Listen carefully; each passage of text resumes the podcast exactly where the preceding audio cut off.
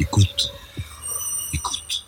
Bonjour, mon invité aujourd'hui est Ksenia Bolchakova, qui vient de publier ce livre Un peuple qui marche au pas et qui a fait aussi un documentaire qu'on peut toujours regarder sur France 5, qui a été diffusé dimanche il y a trois semaines et qui est toujours consultable sur le site de France 5.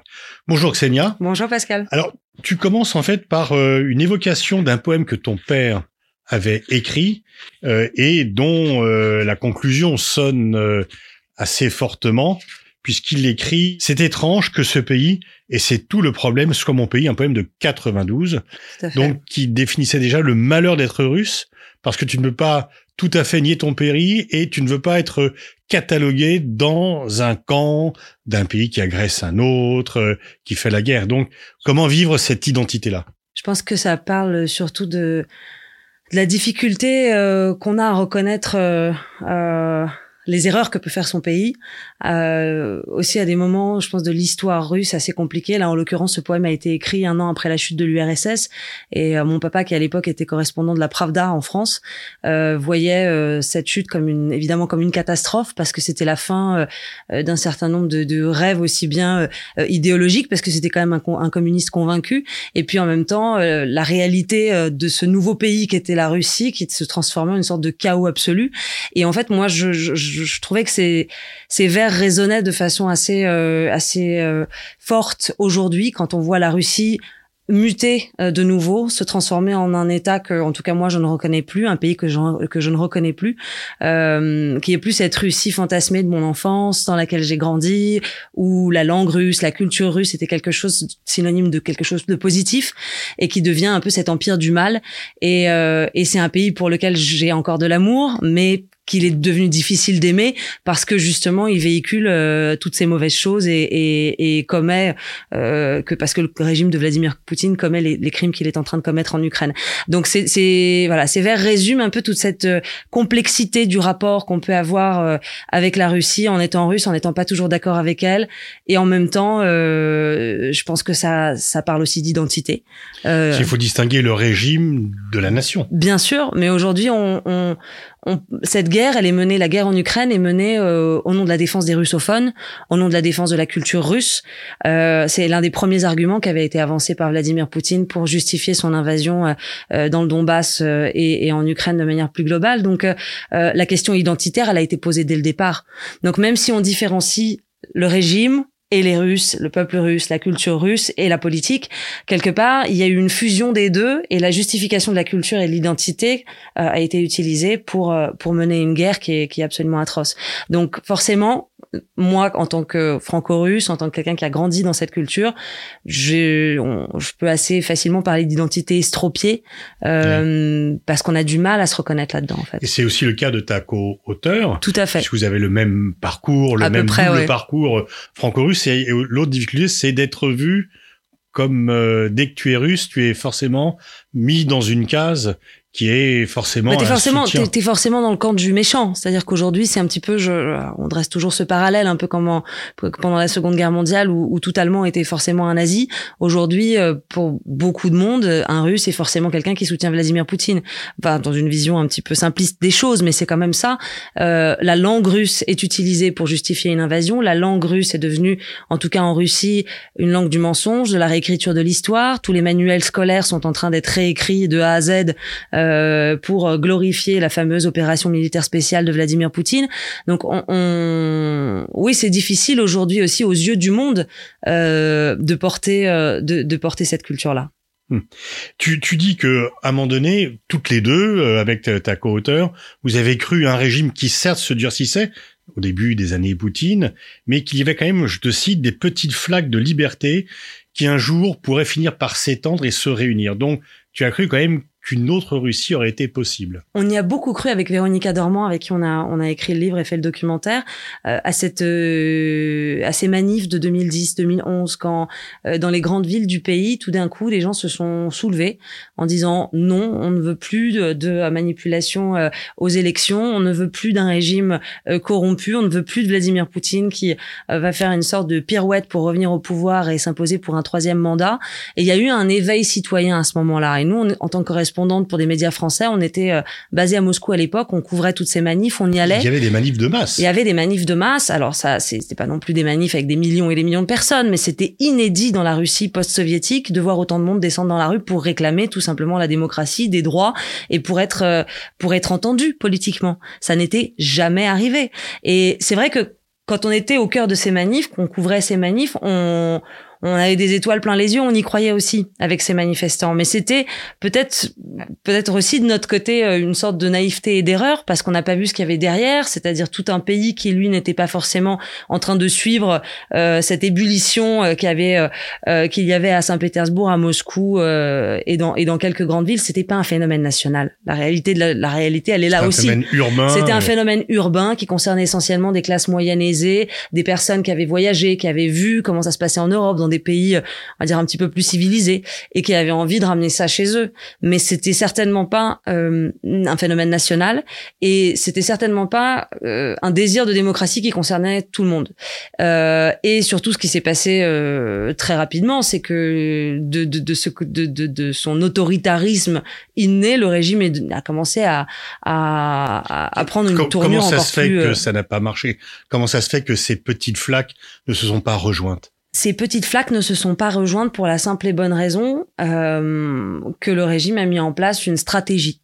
Une stratégie double. Il y a eu d'abord euh, tout simplement un, une répression très très forte euh, de toutes ces manifestations. Les leaders de ces manifestations ont été arrêtés, emprisonnés, euh, traînés en justice. Et puis il y a eu une stratégie purement politique qui a été euh, là où autrefois le Kremlin se désintéressait un peu des gens. Il y avait un peu ce pouvoir d'un côté et puis les Russes de l'autre. Ils se sont dit tiens, il va falloir qu'on s'occupe de l'opinion publique. Et qu'est-ce que va faire le Kremlin à ce moment-là? C'est de mettre dans la tête des gens qu'il ne faut pas, surtout pas manifester parce que les manifestations mènent à des révolutions.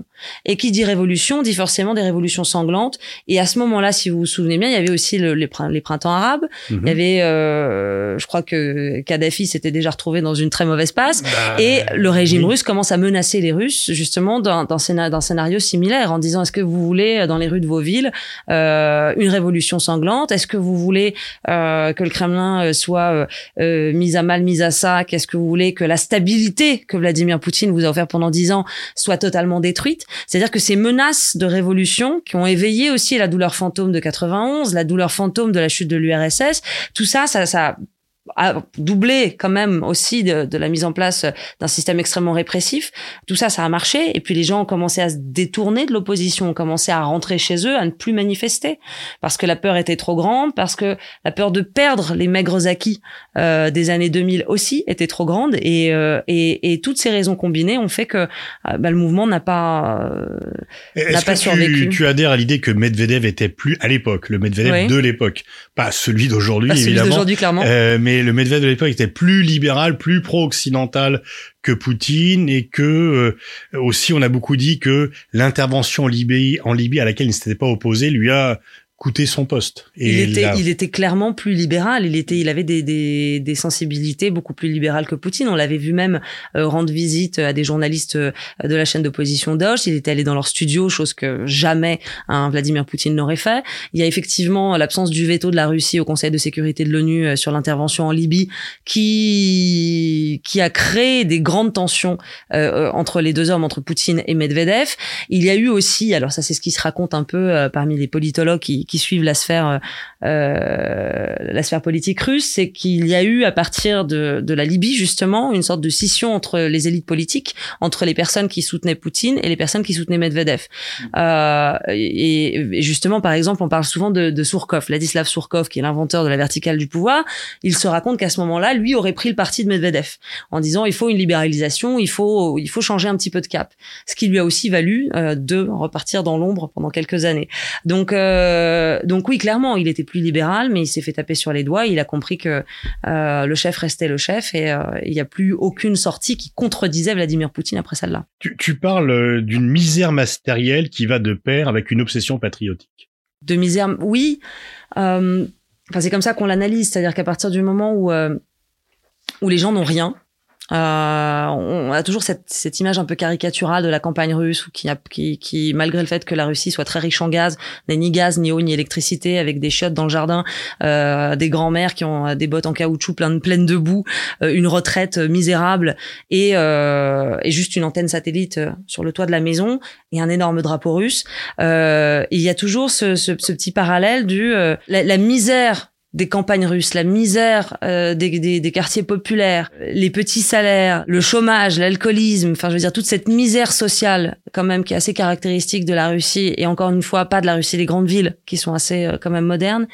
Euh, et ben c'est dans ces endroits-là qu'il y a une ferveur patriotique particulière. Parce que c'est la seule façon d'être fier de quelque chose? D'abord parce que c'est quelque chose dont, enfin, parce que c'est une raison de vivre aussi. Parce que quand on n'a rien, eh bien, il faut bien être fier de, faire de quelque chose. Et puis aussi, on fait un parallèle avec euh, euh l'accès à l'information.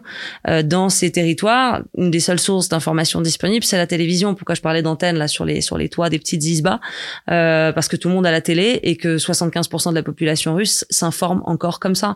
Dans ces régions qui sont coupées de tout, le réseau de la télévision d'État est particulièrement bien implanté et le territoire russe est couvert à 97% par la télévision d'État, alors que euh, un village, même où il n'y a pas d'électricité, un, enfin, un, un village pas de, gaz, un village sur un village sur, euh, allez peut-être sur trois a du gaz en Russie, alors que tous ont la télé. Donc ça aussi c'est un facteur euh, important à prendre en compte, c'est que le message euh, que veut faire passer, euh, que, que, que veulent faire passer les autorités passe aussi par ce biais-là. Et et cette fierté, en fait, de, de quoi peut-on être fier? C'est-à-dire qu'on avait eu cette, on parle de cette expression moi que dont je me souviens quand j'étais gamine, c'est mon père qui, qui, qui, qui, disait ça un peu sur le ton de la blague, du I'm sorry I'm Russian.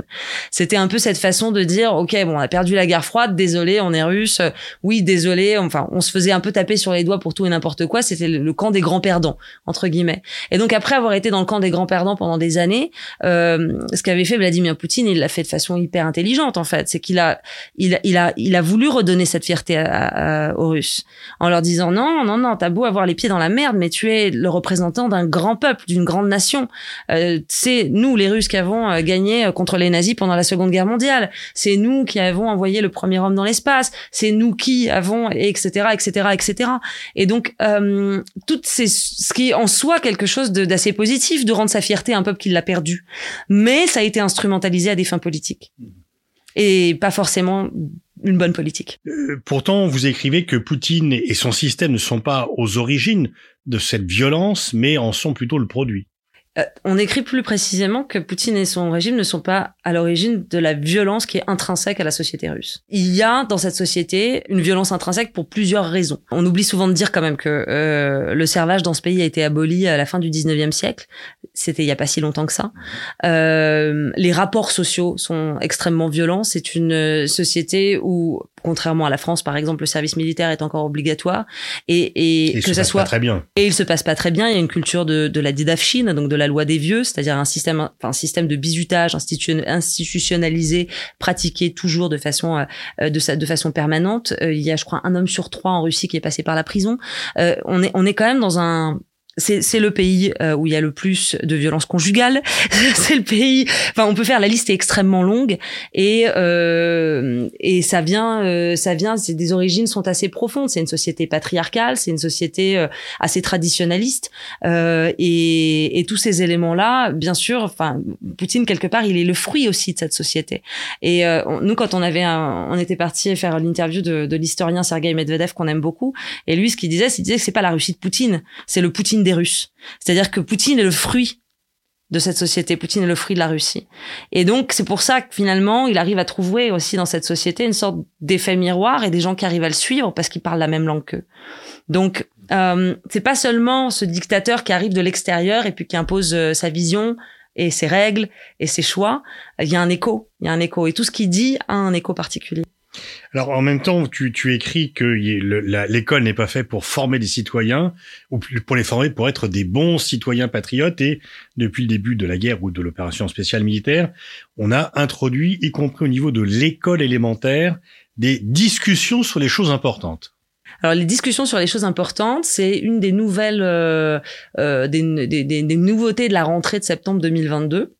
Alors à partir de, de cette rentrée-là, euh, l'État a rendu obligatoire tous les lundis matins la levée du drapeau et, euh, et le chant de l'hymne national russe. Et juste après cette cérémonie du drapeau et, du, et de l'hymne, euh, il y a donc une heure de cours qui est censée être une heure de cours pas du tout obligatoire, activité périscolaire, euh, donc sur euh, ces fameuses discussions sur les choses importantes où normalement on est censé raconter aux enfants qu'il faut aimer la nature, qu'il faut respecter les aînés, qu'il faut être de gentils enfants de respecter ses parents. Donc globalement des règles de vie en fait assez simples. Mais euh, on s'est rendu compte en lisant euh, en lisant donc les PDF, les cours, en regardant les vidéos qui sont envoyées au ministère par le ministère de l'Éducation aux établissements scolaires qui sont censés mener ces cours, qu'il y avait toujours toujours un peu une notion aussi euh, distillée euh, dans ces cours euh, de l'importance d'aimer sa patrie l'importance d'aimer son pays. Et puis plus euh, plus l'âge avance pour les enfants, c'est-à-dire plus les cours sont adaptés à, aux gamins de, on va dire ça va quand même de 6 à, à, à 17 ans, hum, dans les cours qui sont euh, dédiés aux enfants plus grands, il est clairement euh, dit euh, qu'il faut pas avoir peur de mourir pour la patrie, euh, qu'il qu'une des choses les plus belles et les, choses les plus dignes, c'est euh, de défendre son pays les armes à la main. Euh, et donc ça, c'est distillé à l'école dès le plus jeune âge, et c'est assez terrifiant.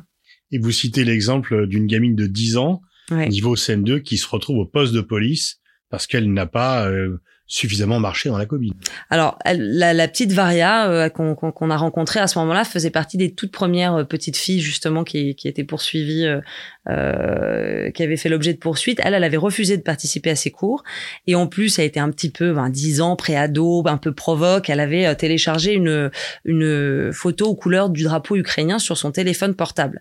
Elle a été dénoncée par sa prof principale euh, à la directrice, directrice qui se trouve être une députée du parti au pouvoir, euh, députée municipale du parti Russie Unie, euh, le parti de Vladimir Poutine, fait de l'excès de zèle total, appelle la police. La police débarque à l'école et euh, cette petite fille avec sa maman vont être interrogées euh, d'abord à l'école puis emmenées au poste de police interrogées donc euh, par cette policière mais également par un agent du FSB euh, sont présents dans la salle aussi des, des représentants de ce qu'on appelle le Center S c'est un centre en fait qui dépend du FSB qui est censé lutter contre l'extrémisme quand même enfin c'est quand même très sérieux qui est là également. Et tout ça pour une petite de CM2 euh, assez rigolote, pleine de vie, joyeuse, euh, parfaitement normale. Il provoque comme on peut l'être à son âge. hein. provoque comme on peut l'être à son âge, mais en plus une gentille provoque, c'est-à-dire que c'est pas du tout, euh, c'est pas grave la réalité. Sauf que euh, ces enquêteurs, les policiers, le FSB prennent sa maman à partie en disant en fait votre votre enfant est mal élevé, vous, vous ne l'élevez pas de la façon dont il faut élever un patriote. Donc euh, qu'est-ce que vous lui mettez dans la tête? Quel programme vous regardez à la télévision? Et montrez-nous votre téléphone et on maintenant on va chez vous, on va faire une perquisition. C'est-à-dire que tout ça se fait sans mandat, sans texte de loi clair et défini. Et à la fin de cette journée infernale que vit cette famille, il leur est quand même signifié que et la petite fille de 10 ans et la maman et toute la famille peuvent être poursuivis au titre du nouvel article de loi. Donc le Euh, choix, c'est le départ. Le choix, pas oui, donc ils choisissent de partir, mais en fait ils risquent, ils réalisent qu'ils risquent quand même 15 ans de prison. Donc euh, c'est extrêmement grave et je pense que c'est là aussi où avec Véronica on s'est permis de parler de dérive fasciste, c'est qu'on n'avait pas du tout nous avant vu ça en Russie. Euh, c'est cette attention toute particulière qui est euh, portée aux enfants, la, poursuite des enfants, la persécution des Tu- enfants. Tu, tu, vous parlez d'une militarisation dès l'âge de 7 ans.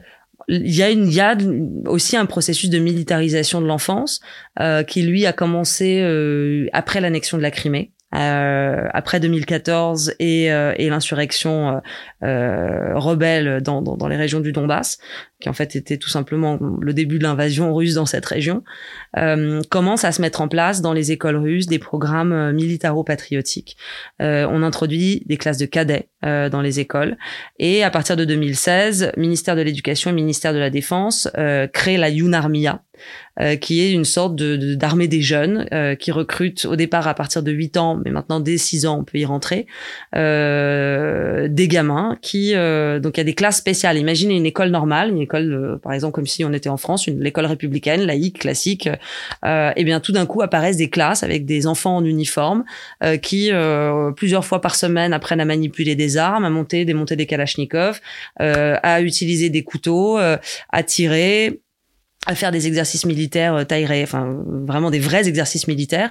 Et puis surtout, euh, ils ont des cours théoriques. Et les cours théoriques à la Yunarmia sont, enfin, on a assisté à plusieurs cours, c'est surtout consacré à la géopolitique et à l'histoire, et à quel point le rôle de la Russie est central dans l'histoire mondiale, et surtout euh, les grandes victoires. Euh, ça parle beaucoup des grandes victoires militaires russes. Euh, et essentiellement évidemment avec la Seconde Guerre mondiale euh, à l'épicentre de ce programme éducatif. Vous écrivez que à la télévision, la diffusion de films de guerre est euh, impressionnante. C'est des sources majeures. Euh, vous employez même le terme de gavé, que les Russes sont gavés de films de guerre. Ce qu'on appelle des boyeviki. Le terme boyevik, c'est normalement ça veut dire un combattant. Et ben c'est le même terme, qui est utilisé euh, pour qualifier ces films. Donc les boyeviki, c'est un peu le, genre euh, favori de la télé russe. Euh, oui, il y en a, il y en a tout le temps, surtout en ce moment. Et euh, pour la petite anecdote, ce qui est assez drôle, c'est que même euh, Evgeny Prigogine, donc le patron de Wagner, a monté sa propre société de production et produit maintenant à tout va des boyeviki sur les exploits des mercenaires de Wagner, que ce soit dans la région de Lugansk ou que ce soit en, RCA ou que ce soit pareil dans le Donbass. Enfin, je veux dire, il y a, y a des films qui sont produits euh, tout le temps, qui sont diffusés en boucle et qui sont constamment euh, montrés euh, à la télévision. Donc oui, il y a une sorte de, de gavage de ces images. De, en fait, en fait, on, habitue les gens à voir des hommes en armes constamment et à, faire en sorte que ça soit assimilé à une idée du bien et que ça soit quelque chose de positif. Euh, c'est des héros, c'est forcément des héros, c'est forcément des gens qui euh, qui doivent donner l'exemple et donc qui sont perçus comme des ouais, comme des personnes enfin c'est une image positive qu'on donne de la guerre. La guerre fait partie de la vie des gens. Et, la justice russe est aux ordres. Elle est là non pas pour rendre la justice, mais pour légitimer les décisions des autorités. Alors, ça dépend des affaires, parce que euh, dès, que, dès que ça touche, par exemple, si c'est une histoire de droit euh, commun, euh, généralement, les juges font leur boulot. Dès qu'il y a une composante politique, ne serait-ce qu'une toute petite, là, dans ces cas-là, oui, on légitime la décision politique. Euh, il y a 99,99999% de condamnation dans ces affaires-là. Euh, dans le dans le travail qu'on a fait pour le livre et, euh, et pour le documentaire, on, on a suivi l'histoire de Ilya Yashin, qui est un des opposants, euh, une figure de l'opposition très importante en Russie, qui était le bras droit de Boris Nemtsov, qui a été assassiné en 2015. Et Yashin, c'est un, un type formidable qui est peut-être un peu idéaliste, mais qui s'est dit il est hors de question que je quitte mon pays, je veux rester en Russie. On ne peut pas être un homme politique en dehors de son pays. Et euh, pour euh, à peu près ce qu'on est en train de faire là, c'est-à-dire une vidéo qu'il a postée sur YouTube dans laquelle il dénonçait les crimes de guerre commis par les soldats russes à Boucha, il a pris euh, huit ans et demi de prison. Donc euh, la justice est une sorte de machine infernale aux ordres du régime quand il s'agit de jeter en prison les opposants de ce dit régime. Et une dernière euh, euh, condamnation qui a fait qui a fait beaucoup parler d'elle, c'est celle de Vladimir Karamurza, qui lui aussi, pour le coup, a été condamné, il me semble, oui, 25 ans. 25 ans. 25 ans de prison. C'est la peine la plus lourde jamais prononcée contre un opposant politique dans ce pays. Et dernier constat, il n'y a plus de médias d'opposition, il n'y a plus de médias indépendants. Il n'y a plus de médias du tout. Enfin, la, la, la réalité, c'est qu'il n'y a plus de médias au sens où nous on l'entend. Il n'y a plus de journalisme au sens où nous on l'entend. Euh, tous les journalistes indépendants, euh, ont quitté le pays d'ailleurs dès les premiers jours de la guerre quasiment parce que beaucoup ont été menacés personnellement, beaucoup ont été euh, classés euh, dans la fameuse catégorie des agents de l'étranger, donc avec des, des complications euh, de l'ordre de la vie quotidienne, c'est-à-dire ton compte en banque est gelé, tu dois pointer au ministère de la Justice toutes les semaines, enfin le, truc est totalement absurde. Donc les journalistes eux-mêmes sont partis, les rédactions ont été fermées, certaines ont été aussi classées au registre des agents de l'étranger, donc les médias indépendants ont, les uns après les autres, euh, fermé boutique en Russie, se sont tous délocalisés. Beaucoup maintenant sont en Europe, euh, mais euh, il est devenu totalement impossible de travailler et d'exercer le métier de journaliste en Russie aujourd'hui. Qu'est-ce qui pourrait changer? Est-ce que tu as un espoir que ça reparte dans le bon sens? Non. Donc. Euh, non c'est désespérant ou euh... non c'est parfaitement désespérant. Puis surtout il y a il y a quand même un jusqu'au boutisme là où on, là où on pouvait peut-être espérer que la guerre se termine euh, vite. Euh, au début on se rend compte que ça va euh, que ça va durer. Euh, on en est déjà au 15e mois et, et à mon avis ça va continuer. Et je suis extrêmement pessimiste quant à la suite. Même si la guerre prend fin ça va être difficile d'avoir une ouverture. Si la guerre prend fin et que Vladimir, alors j'aime pas du tout faire de prévisions. C'est c'est un exercice, euh, c'est un exercice surtout depuis deux ans, je pense, euh, auquel il faut arrêter de se livrer. C'est-à-dire, faut arrêter de faire des prévisions sur ce qui peut se passer en Russie. Euh, mais il y a plusieurs scénarios. C'est-à-dire que si la guerre prend fin et que Poutine reste au pouvoir, eh ben il va de toute façon trouver une façon pour présenter euh, cette fin de guerre comme une victoire à son peuple en disant on a obtenu les résultats euh, escomptés et on a fait de cette opération spéciale euh, ce qu'elle était censée être, c'est-à-dire reprendre tant tant tant de territoires dans le Donbass et puis euh, euh sécuriser telle zone. Enfin, il va il va vendre ça comme une victoire à, à, aux Russes, ça c'est certain. Si Vladimir Poutine n'est plus là pour x ou y raison, euh, il faut pas oublier que derrière lui il y a toute une machine, il y a un système, il y a d'autres hommes. On se souviendra très bien de cette scène au Conseil de sécurité où il a réuni euh, les plus grandes figures de l'État russe euh, en les pointant du doigt et puis en les rendant complices aux yeux du monde de, de, de toute sa politique, puisque aucun d'eux n'a bronché et tous étaient d'accord pour partir en guerre. Donc il y a aussi, euh, il y a aussi euh, tous ces tous, ces facteurs là à prendre en compte. C'est pas parce que Poutine va partir que la Russie va changer. Et et après avoir euh, euh, vécu 14 15 mois de guerre, le, la société russe aussi, elle a été elle a muté, elle est bouleversée, elle est euh, pour une partie terrorisée, pour une autre partie terrée, pour une autre partie exaltée, pour une autre partie fanatisée. Euh, certains diraient même zombifiée par la propagande d'État. Et puis il faut trouver du sens à tous ces morts. Et là où on comptait beaucoup sur les mères de soldats, les comités de mères de soldats, les familles on se disait quand on verra revenir les cercueils en masse dans le pays, il y aura une contestation populaire. Eh bien c'est le contraire qui est en train de se passer. Les gens cherchent du sens. Pourquoi mon mari est mort? Pourquoi mon frère? Pourquoi mon fils est mort? Il faut bien qu'il y ait une raison. Et donc la raison que me propose la télévision, bah, c'est peut-être la bonne. Peut-être qu'on avait vraiment une mission euh, de libération des populations russophones. Je veux dire, on s'invente ce qu'on veut pour pour euh, pour pallier à son chagrin. Merci Xenia. Donc je recommande ce livre, Un peuple qui marche pas de Veronika Dorman et Xenia Bolchakova. Et puis il y a toujours le documentaire que l'on peut toujours voir sur le site de France 5. Merci Pascal.